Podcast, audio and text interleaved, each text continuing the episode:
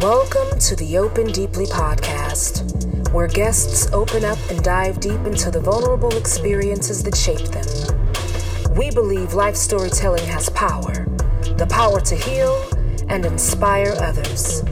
Your journey towards finding your sexual and personal truth starts now. Here are your hosts, Sunny Megatron and Kate Loree. Welcome to Open Deeply. I'm Sunny Megatron, and my co host is Kate Loree.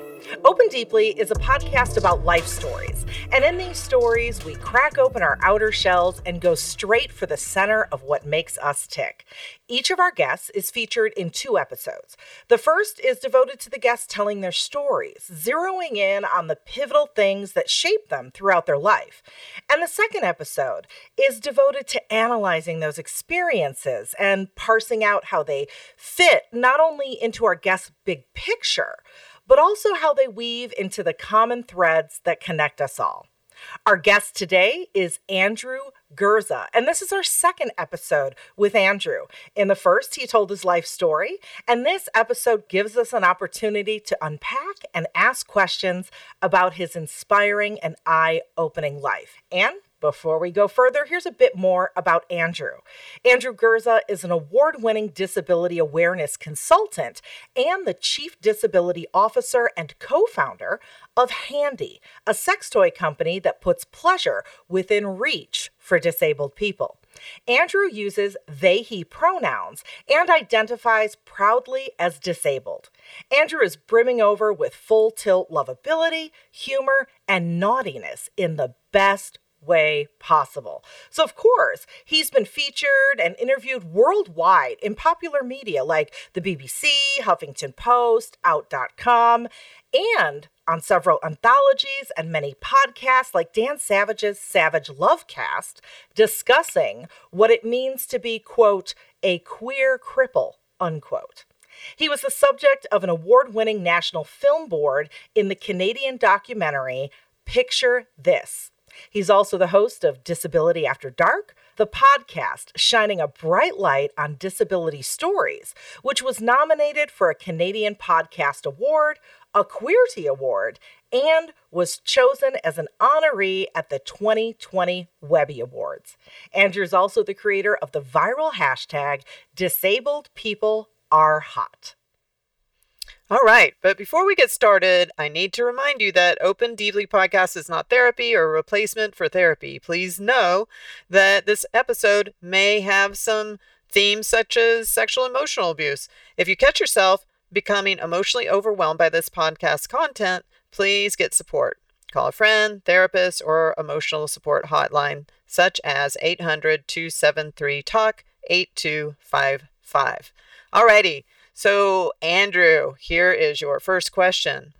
Um, I, uh, I, I've noticed that you have a lot of fun with terms, you know, that you call yourself. Like, um, and some people might see some of these terms as derogatory or objectifying, but you just have fun with them. You call you yourself a bear in a chair. You've called yourself the human dildo. You you've called yourself queer cripple, and I'm guessing this might be an example of what we talked about in your first story in the previous episode, where we talked about good manipulation versus bad manipulation. In this case, it's p- probably positive manipulation in your mind.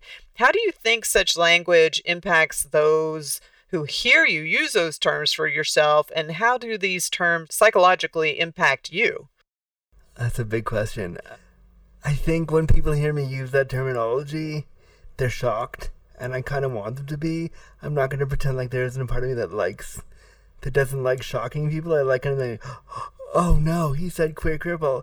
Oh no, he said bear in a chair. Oh no, he said human dildo. Why shouldn't we play with that stuff? Why shouldn't I show people that my disability is a part of who I am and we should be able to play with it? Now, I wouldn't recommend a non-disabled person or or a disabled person running out in the street and saying, "Hey, queer cripple, what's up?" Like, don't do that.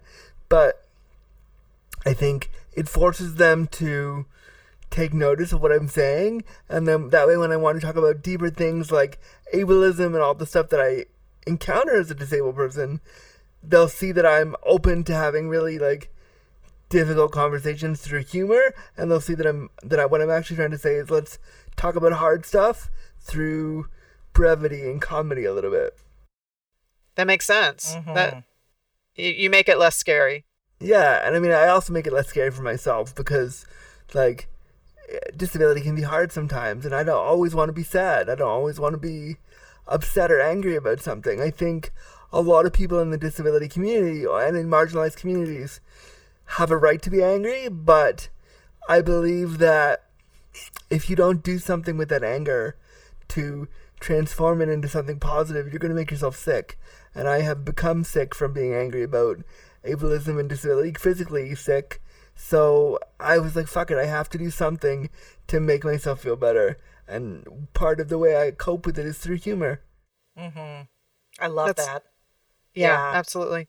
And and I think it's also, you know, it's there are a lot of folks when, you know, they encounter disabled people and maybe they're not used to being around and they don't know what to ask and they get nervous and they get, you know, all frozen and you know, they don't know what to say and that humor is disarming to open up that conversation. And yeah, yeah absolutely. Yeah. All right. So, Andrew, in your second story, that story beautifully encapsulated how different your experience with sex is in comparison to non-disabled people. And in an interview, you had spoke about your frustration with non-disabled people who always ask you, you're like, well, how do you have sex? Or like, can you even have sex? and and you said, you know, why not ask instead of those questions, what's your emotional experience regarding accessing sex? So that's the question I want to ask you. What is your emotional experience regarding accessing sex? It's it's such a big question. Such a big question. such a big, such a big. I don't know. It's such a big question. I don't. I don't quite know how to answer it now because. Because it's so funny because I've never. I've never. I've. I always want people to ask it, but no one ever has until right now. So wow. Oh. so if I'm gonna answer that, my emotional experience of sex is like because I need help getting undressed, because I need help getting in bed, because I need help to get positioned for sex, I have to put an emotional bond with the person that I'm having sex with. Even if they're a sex worker, even if like I'm hiring them, there's still a huge emotional piece to that. And I wish people would understand would understand that it's like some days I want to fuck and I just want to get off like the average person, but I also get off on intimacy. I love being intimate. I love, you know, cheesy romance stuff. I love all those things because I can't do a lot physically, but I can tell you how hot you are. I can tell you that I'm really enjoying this. I can use my words to make you feel good. And so my emotional experience of sex is I mean, there's so much to unpack there. Like, it's also traumatic because I'm constantly worried during the sex that the other person's gonna leave and be like, "Whoa, your disability is too much for me. Can't deal with this. Got to get out of here. Bye." And so, like, imagine trying to be sexy and sexual and having that worry in the back of your mind. So, I mean, there's a lot. I just wish sometimes that I could just say, "Can we not actually do the sex? Can we just lie with each other and be?" naked and if stuff goes down naturally great but instead of having this script of like what's supposed to occur and unfortunately with a lot of gay cis men there's a script of like okay you're gonna make out for a bit then there's a blowjob then someone's gonna get eaten out then someone's gonna get fucked and then we're done like so but for me it's like there's so much more emotionality that goes into that. For me it's like okay so you got me undressed. Now we're in bed. Now let's stop for a minute and take a minute and like sit in that, but you know, cis, gay, able-bodied men, the most of the community that I sleep with don't understand that, and it's not sexy to be like, can we sit and have an emotional moment together before we fuck? Like, so I, I'm having all these feelings, but I can't express them because it's not appropriate in a, in a hookup situation to do that. So I get really attached to the people that I sleep with. I think you know, I've said in interviews before that I'm a I'm a fuckling, which is like, which is like you know when a when a when a baby duck imprints on their mom. So I'm the same way when when I fuck you, I imprint on you because you gave me a fun experience. So I get really attached way too fast. So in that way, I'm a fuckling because I because I, I get attached to you. That experience for me as a disabled person is something that is rare. Even when I'm working with sex workers, it's still pretty rare. Only happens like maybe once a month, um, maybe twice a month if I'm lucky. So it's not like I have a partner that I can say like, "Do you want to fuck now? Do you want to fuck on like Tuesday or Wednesday?" So it doesn't happen very often. So my emotional response is like, it feels really good, but I'm scared all the time that my disability is going to be too much for you. You know that that makes me think of two things. One, when you talk about being a fuckling and how that, that um, your experience being disabled has carved out your attachment style. You know, it's like when you, as a therapist, we think about attachment style and we think about how did how did mommy and daddy impact you. But more and more, I've thought about, well, how did misogyny impact you, or ableism impact you, or race, Yeah. and you know, and you're talking about how your literal attachment style was heavily impacted by your experience being disabled. You know, Oh, and d- I think you know and I, I i think that's something that almost all like so many therapists are missing the boat on they're not thinking about cultural implications and things like this you know And I Um, hadn't thought of any of that until you said it right now. Like I like my attachment style as a kid. My mom was there for me, of course. we- We're very close. We're still very close. I talked to her an hour ago, but like you know, um, when I was growing up, she was like, "Go be independent. Go go fall on your face. Go try things." And so it's not like she wasn't there, but you know, she, she uh, they weren't there for my kind of 19, 20, like growing up years. And how do you say to your mom, like, oh, I'm attached to this guy because no one else will touch me because I'm, I'm disabled? Like, it's different than when you're an adult. yeah yeah well I, i'm guessing that a lot of these things that you've been able to achieve that have that have taken a lot of emotional fortitude no matter how fragile you sometimes express that you feel that you're able to do this because you did have such a solid background with your parents you know Yeah, yeah. I mean, I think my mom, when I was looking to do this at first, my mom, she didn't discourage me, but she said, you know, I want you to have a, I want you to have a stable job because being disabled is expensive. So maybe being a speaker is not the way to go. Maybe you should look for a government job. And I was like, well, the government won't hire me because I'm disabled and blah blah. So no, I'm gonna try this way. And I remember when she first saw me give my first talk, I invited her when I first started doing this. I invited her to one of my first sex talks, and she was in the back of the audience, and she watched me do an hour of like sex education and kind of like lived experience with disability chats. And at the end, we were driving home, and she goes, "You're really good at that." And I said, "Oh, thank you." And she goes, "I guess you're. I guess, you know, I guess I was wrong. I guess you will be. You'll be okay now. I see you found your thing. You know how to do this. So good." Yeah, the other thing I just wanted to briefly say that it, it's interesting how being disabled kind of led you to have something that's akin to a tantric mentality about sex. Yeah, it really did. Um, it really forced me to look outside the box and forced me to reconsider what intimacy looks like. Um, and so now, like, you know, I don't. I'm shooting a, an adult film, you know, upon this recording in, in like three days, and I, I keep forgetting, like, oh, we're there to film the movie. Like, it's not gonna. It's gonna be intimate, but it's gonna be intimate on a time clock. Like, I don't have three hours to like to to luxuriate with this gentleman. I have to do the job and then we're done. And so like that that's hard for me because my whole disabled experience is take your time. If it takes three hours, fine. So to have to do it in a timeline for someone else can be f- frustrating to explain. Like my disability doesn't allow me to do that because I have all these emotions I have to deal with too. Okay, well that that kind of leads us to our next question. You know, and, and it's interesting. I wrote this question in advance of the podcast, and when I hear you say this, I'm already anticipating that your answer is going to be different than what I thought when I first wrote this question. But here's the question.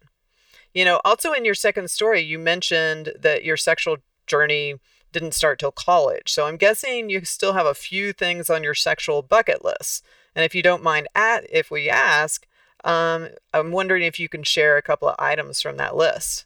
Yeah, I mean, I'd love to bottom. I've never bottomed physically. I've never been penetrated by anyone or anything, and that's something that I really, really, really want to do. And I don't know if it's possible because of my disability and because of my the the tightness and the spasticity of my body. So I've kind of just written it off. But I feel like as a queer person with a penis and many holes, I feel I feel like I um I feel like I I'm missing out, and I feel like it's a queer male rite of passage to like do that with someone and to bottom for somebody, and I don't. And in our queer male popular media, this is what we see all the time, and I don't ever. I have never. I'm 37 and I've never done that, so I feel like I'm. I mean, I can eat an ass like a champion. I know how to do that quite well, but do I know how to get fucked? No. So I feel upset because I also live with irritable bowel syndrome and I live with a bunch of like tummy problems, which I think you know because b- before we were recording the first one, I bailed because my body was like, nope, not today. Um, but but you know, so that's frustrating. How do you be like? How do you say to a partner, yeah, let's be sexy, but I can't fuck because I might shit on you? Like, how do you that like? So there's a lot of things that I want to do, and that's that's one of them. I mean, yeah, another one of them is I want to have more public sex. I only did it once, and it was terrifying. Um, we did it in an elevator, in a subway elevator, and then he left me there with my pants down. Oh, terrifying. no. So Oh, no. I, I'd love to redo that. I want to have sex in a handicapped bathroom stall because I feel like that's very apropos because they're bigger and it would be fun to be like, yeah, I used the handicap bathroom and yes, I had sex in there. Like, there's something really. so that'd be fun. Um, and I want to experience what it's like to be in and out of a relationship. I haven't really done that either. Like, I don't date lots.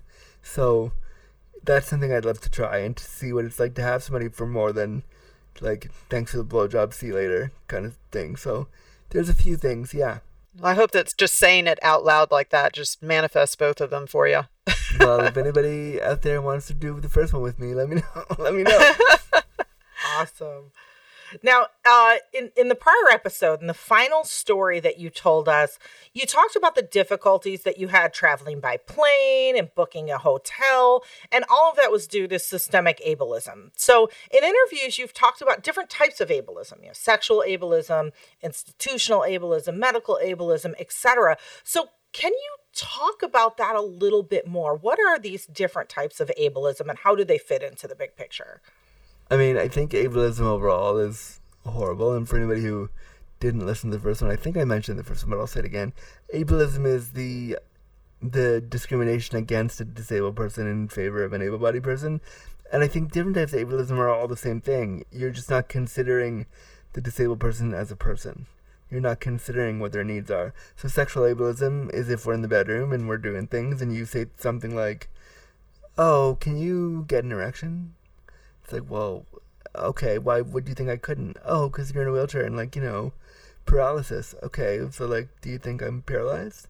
Did you even bother to ask me what my diagnosis was? Or did you, like, care to do some research? Like, you know, so there's that. And then, then other types of ableism are, like, like we said, institutional ableism, where you're in, in a university classroom and, you know, the they don't have accessibility for you or they refuse to give you accommodations. That's institutional ableism. And then travel ableism is like just trying to get in a plane. So many people with disabilities who travel daily have their mobility devices destroyed by airlines. And then the airline goes, oops, no problem. We didn't know any better. Sorry. Best of luck to you. Bye.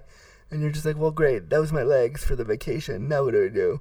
Um, so all these ableisms fit together in that you're just not thinking of the disabled person's like life. You're not thinking about what they want. You're not thinking about their sense of freedom when you do these things and their sense of who they are.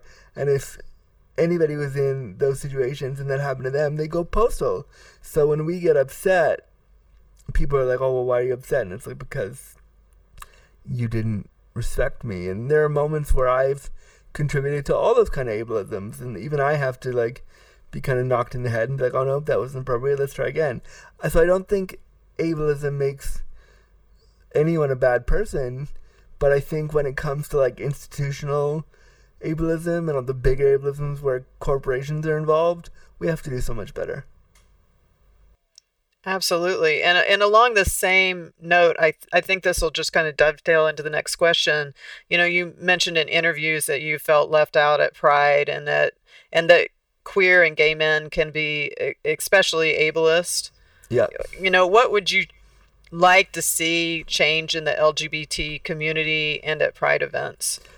I said this in an interview the other day and I'll say it again. I believe that Pride events, just like we do for HIV and AIDS, we have fundraisers where we get the most fabulous drag queens and the most hottest go-go boys. We know those exist, right? So why can't we have the same thing to put a ramp in the club? Anybody want to tell me why that's not possible? Why can't we hire the most fabulous drag queens, the hottest go-go boys, all those things in that community to make sure that that bar down the street has a ramp, has a button, has an accessible washroom, has all the things that one would require to be okay. Why isn't that something the queer community is thinking about? Because all these queer men that go to these bars that look for dick and look for relationships and all this stuff, at some point in their lives, they're going to be disabled too. So why are we not thinking about this now? When they're disabled, they're still going to want to get good dick, right? So why can't we make that accessible to them now? And and for Pride, so many things. We need to hire. You need to hire disabled people to work with you on Pride to make sure that accessibility is is not an afterthought. You need to put disabled people in positions of power, like make them the chief disability pride person and have them be, you know, do that for pride and pay them and, and compensate them for their views on what is accessible. Um, and really look we need to look at why the LGBTQ community is so afraid of of disability and I, I can posit why I think that it's because back in the 80s when all their friends were dying of HIV and AIDS they saw disability connected to illness and death so when they see one of us out in the world today with disabilities or illness they immediately flash back to well that was my friend in the 80s or I was told by our culture that this is this is a sickness thing. I can't approach you. So I think if we if we addressed the fact that we have fear from a generation of men who lost their lives because of AIDS, and that we've unintentionally connected that directly to disability, I think if we started talking about that more, our views on disability in, in queer spaces might open up a little bit. Mm-hmm. Yeah, I think you bring up a good point. I mean, you're talking specifically about, you know, HIV and AIDS and, and all that. But, you know, I think it's important to, a lot of people probably project a story onto you. Like, that's one story. Oh, you remind me of the AIDS crisis or whatever, you know, and just like you create this whole narrative of humanizing yourself and creating such a bold personality that it keeps people from projecting stories onto you as much you know and i think yeah. that's part of the work that you do when you humanize yourself and you normalize yourself is you break down these stories that people project upon you mm-hmm. i mean i had one guy once we were having sex in my bed and he's we had sex and it wasn't great and he left. And i said oh cool we should hang out again. Like it was a good time. I was being polite and he was kind of cute. So i was like oh maybe it was just a maybe it was just a bad night whatever. So i said let's hang out again. And he said well Actually, you remind me of my ex partner's friend who was in a chair and he died, and so I can't see you again. And I was like, okay, cool, I'm not that person though. Like, why do I remind you of him? Oh, he was in a wheelchair too.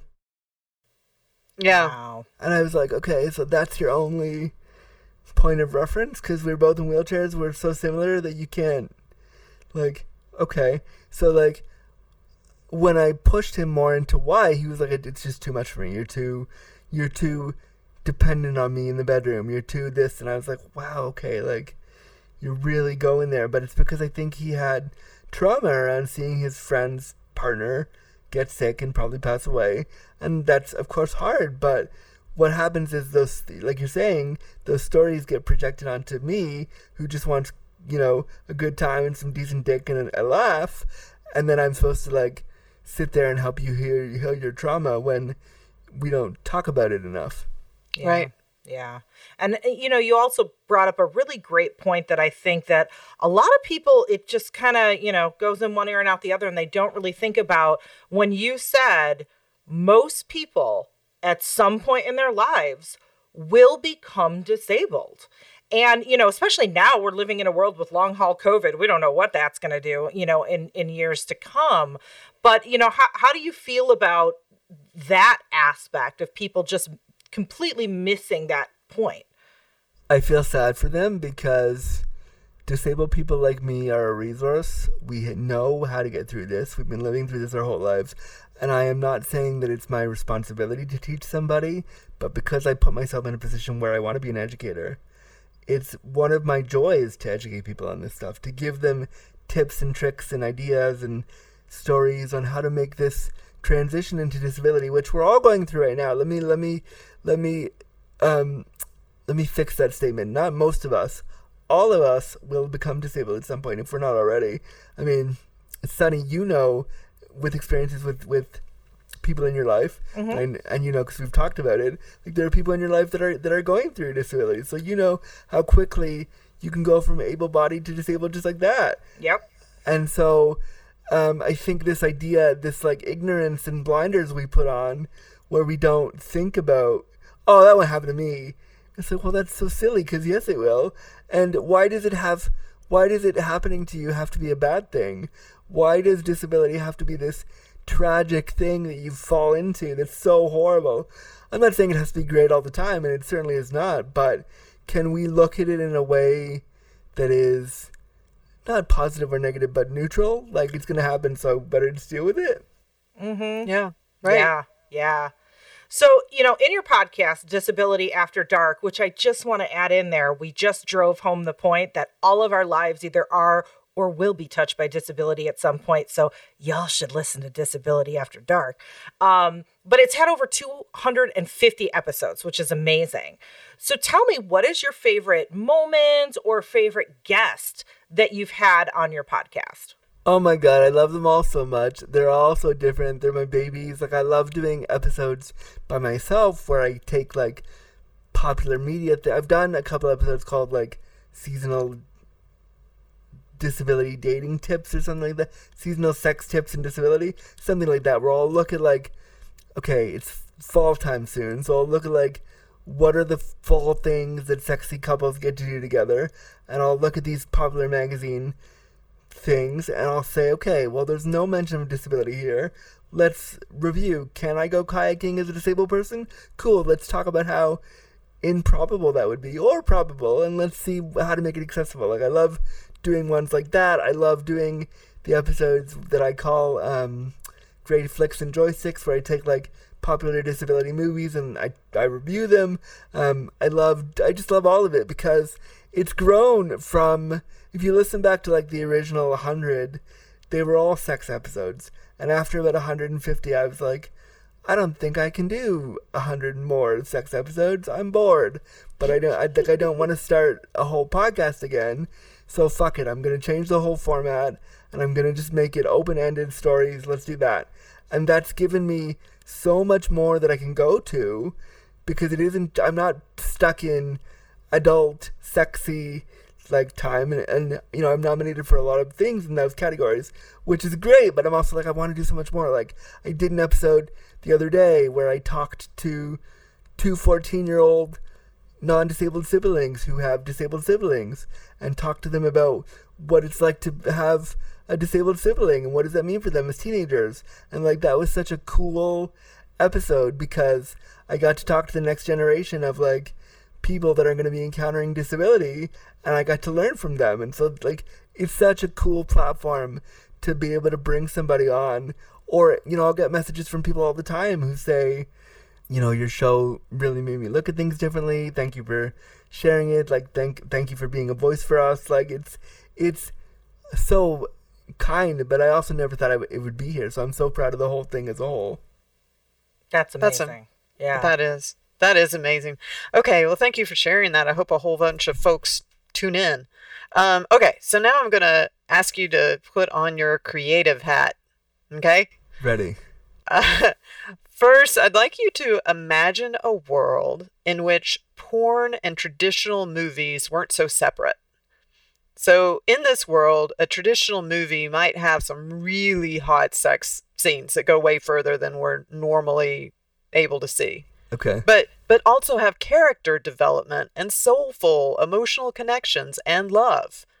So if you could make a movie like that where the lead was a disabled person, what would the storyline be like? What would you want to see or Oh, that- make? That's a great question. Um, and I saw it when you sent it to me, so I was like, I don't know what I'm gonna answer this one. So I mean, um, I would want to see the disabled person having joy, doing little things like going to going out in their power chair. Well, I'd want to see a person in a power chair because we have seen representations of disabled people, but we rarely see representations of disabled people in power chairs. So I'd like to see a disabled lead in a power chair. Um, I'd like to see, you know, I'd like to see the story be about their journey into intimacy and how intimacy might look different, but also things like going for coffee, going for dates. Like the whole rom com dating thing needs to be expanded into I want to go on a date with this person, but these venues aren't accessible. How do we navigate this? How do we do this? Stuff like that. Um, and then some hardcore dick scenes would be fun too. I mean, if we're if, if in this imaginary world we can have both, some hardcore dicking down would be awesome too. too. Yeah, I want to see that movie. I, I- do too. I could star in it. Somebody hire me. I'll do it. I'll do it. Nice. nice. I cannot wait for that. So, you know, in the last few years, just as a whole, we've all become a bit more consent literate, you know, when it comes to sexual consent, even when it comes to non sexual things like hugging and, and whatnot. Uh, Can you tell us more about what consent looks like related to disabled people? What things do we have to consider that maybe we're not considering? The number one thing is don't touch their chair without asking. Don't touch their mobility device without asking. If you see a disabled person, and even if you're their friend, and you like want to lean your elbow on their chair, don't do it without asking. Check first. It's like if I just grabbed your arm and said, "Oh, I like your arm," I'm just gonna grab it. You're okay with that, right? Cool, thanks. Don't do that. Um, I also think asking consent around, "Can I ask you about your disability?" Ask first. The person might say no, and they have a right to say no and like again i'm an educator so i put myself in spaces where i want to ask and i want you to ask but the average person in, in with disabilities might not want to ask or might not have the spoons to ask um, i also think when it comes to sex consent is so much bigger than just yes or no. By me saying yes to having sex with you, I have to allow you to put me out of my chair, get me in a position that I like, put me in my sling, all that stuff takes a huge amount of trust. And if I if if I say yes, that means I trust you and you're not gonna hurt me, right? So there needs to be a discussion of like what consent and yes looks like. Not just no, not just you know, there's a risk. But what is the consent within pleasure too? Mm. Okay. Yeah, I mean, it's interesting to think about those things. Again, I just think probably a lot of folks don't even think about these things. You know, they and they've probably seen somebody just grab somebody else's wheelchair and move them, and they didn't even think about how, what a violation that is. And you know, depending on the person, that might be okay. Depending on the person and the other person's relationship, that might be fine. But if I've had friends and myself, I've been in places where somebody will just touch your chair, and it's like, I didn't tell you you could do that. Who are you? You're a stranger.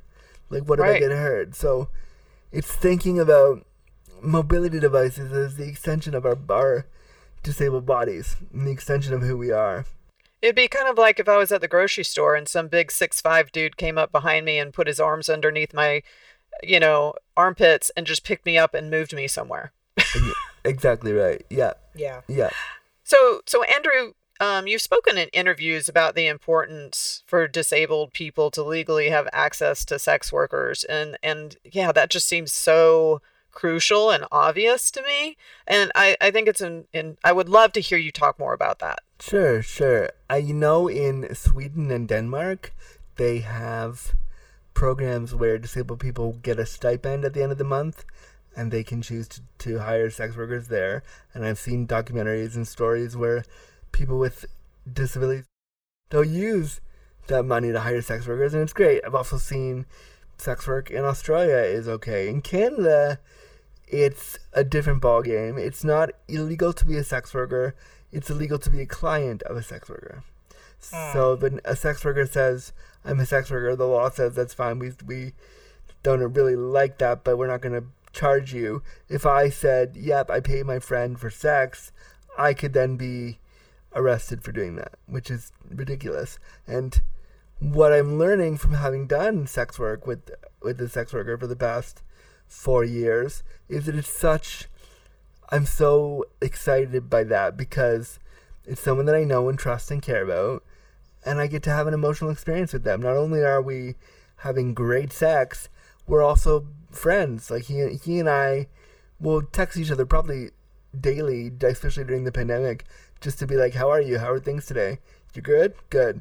Like there's such a human connection there, and sex work is sex work really gave me my sex life back. I didn't start using sex workers until 20, 2016 really, but I was I had this seedy idea that hiring a sex worker was like this dark, dirty thing and I shouldn't do it. But once I started doing it and working with my primary worker now, John, we built such a friendship that I would say anyone who has the means to work with a worker, even if it's just once a month, like it's such a positive experience that I think it should be funded by the governments and it should be used as again not a supplement to therapy go see your therapist they're great but used as a way to make yourself feel better and used as a way to as sort of a therapeutic practice if you're disabled. For sure i do.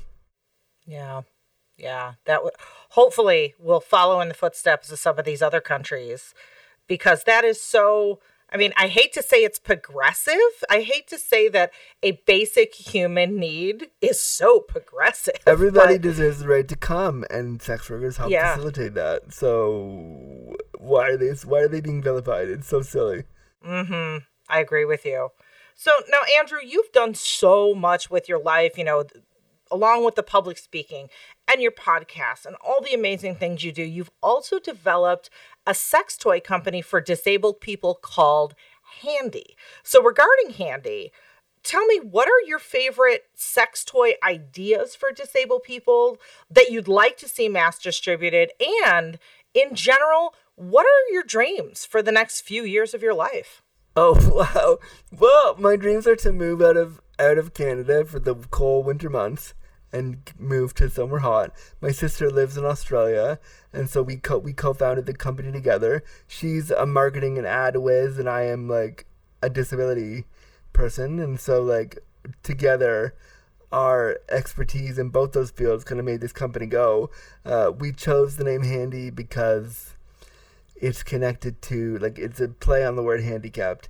Handicapped was once and is sometimes still used as a derogatory term. It's it's much more widely used in the states than it is in say Canada, but you know it's once had a pretty negative connotation to it. So we are like, let's play with that. If we're going to create a toy that around hand limitations, because that's how our toy came to be, we noticed that you know, Heather and I were on the beach in Australia one day, and she was asking me about about my experience with sex toys, and I said, "Well, there's nothing really on the market for me. The buttons are really too hard to use. They're way too small. I don't have enough dexterity to use them. So yeah, there's just nothing for me." And she's like, "Well, don't you? What if we made one?" And I was like, "Do I want to make a sex toy with my sister? Weird." But then the more and more we talked about it, and we put a survey out on Reddit back in 2018, and we found that of the 100 people we talked to, 92% of them said they wanted a toy like this. So what we what that translates to is that hundreds of thousands of people around the world are having trouble masturbating because of grip, because of dexterity, because of pain, and they want something to help them. So once we knew, had that data in mind, we were like, oh, we can do something with this. And so we spent, we have spent the better part of two years sitting with design teams all over the world and and uh, prim- primarily in Australia to design a toy where you don't need to use your hands. So if I could describe it to you, it looks like a cross between a pool noodle and a foam roller had a baby. Okay. And the goal is that you don't need to use your hands to turn it on. So we're we're just finishing prototyping, and the hope is that we would you be able to turn the toy on with your chin or other body parts if you're able to, and then you could hug it like a pillow and just let the vibrations take you to a, a cool place. Or we're hoping to have to have a slot in the toy where if you had bought a vibrator that you couldn't work on your own because of your dexterity, our toy will help you do that. So you can use the old vibrators that might not have worked for you with our toy. So our goal is to create a system where you can actually get off. Wow. I love it. When do you think it might be out out for people to see? We just finished prototyping. So the hope is that pre-sales are going to be ready by September. Fingers crossed. With, with COVID, who knows anymore? And the hope is that it'll probably be in people's hands by next year, early next year. Oh, That's so exciting. Yeah. that is amazing. Yeah. I cannot wait. We're pretty, we're pretty, pretty excited about it because it's hopefully going to revolutionize the, the the sex tech market, and we're excited by that. Mm-hmm. Okay, so the, Yeah. the company is called Handi. Will the toy also be called the Handi, or is it going to have a separate name? No, the toy is called the the joystick. We also wanted to play with the fact that many people use power wheelchairs, and many people use if you, when you use the joystick on a wheelchair is called the joystick. So we were like, that's kind of funny. That's kind of playful. Let's do that. So the very first toy is called the joystick, and then from there we want to do things like education, sex education geared to disabled people. We want to do things like lingerie and lube and stuff like that in the coming in the coming years. But first, we want to make sure we can get this toy to the market and have it be successful. So that's what our goal is right now. That is amazing. Well, I mean, it's been so amazing talking to you in these two episodes, you know. Um, Mhm. First, with your three stories, you know, one from your childhood and how you learned how to kind of use, you know, move from negative manipulation to more positive manipulation through, over the course of your life. And then your middle story about, you know, your sexual exploration and how that one didn't go as you would like, but you're more and more trying to carve out a sexual experience for yourself that's better over the course of your life. And then that last story um, about being nominated for that award. You know, I mean, you've just had such a rich life. Yeah, I mean, and I'm only just I'm only just starting. I'm I'm I'm 37, and I've only been doing this professionally for a decade. So like, the professional side of me is like it's only just starting. I mean, and who knows how long we're gonna get, right? So like, I always think about like because my disability makes my immune system a little bit less, and like, because I'm sitting all the time, and because COVID's a real thing now, I am starting to think more about like maybe I don't have all this time, so I better pack everything in and really just enjoy myself. Yeah. All right. Andrew, thank you so much for sharing your stories with us and the mm-hmm. discussion today. You know, your your humor, your kindness, your naughty fun energy makes, you know, talking about disability fun rather than scary for folks.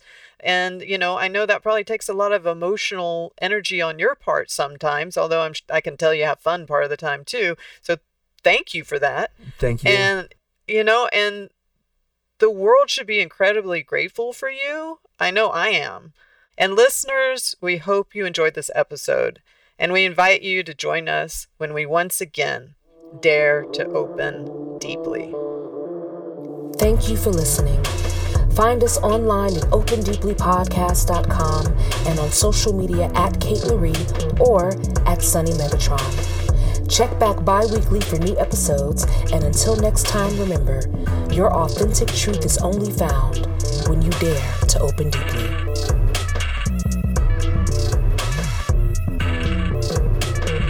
Intro and outro voice by the Queen Goddess, Frenchie Davis. Intro and outro music by the Baltimore Bull, Rob Burrell.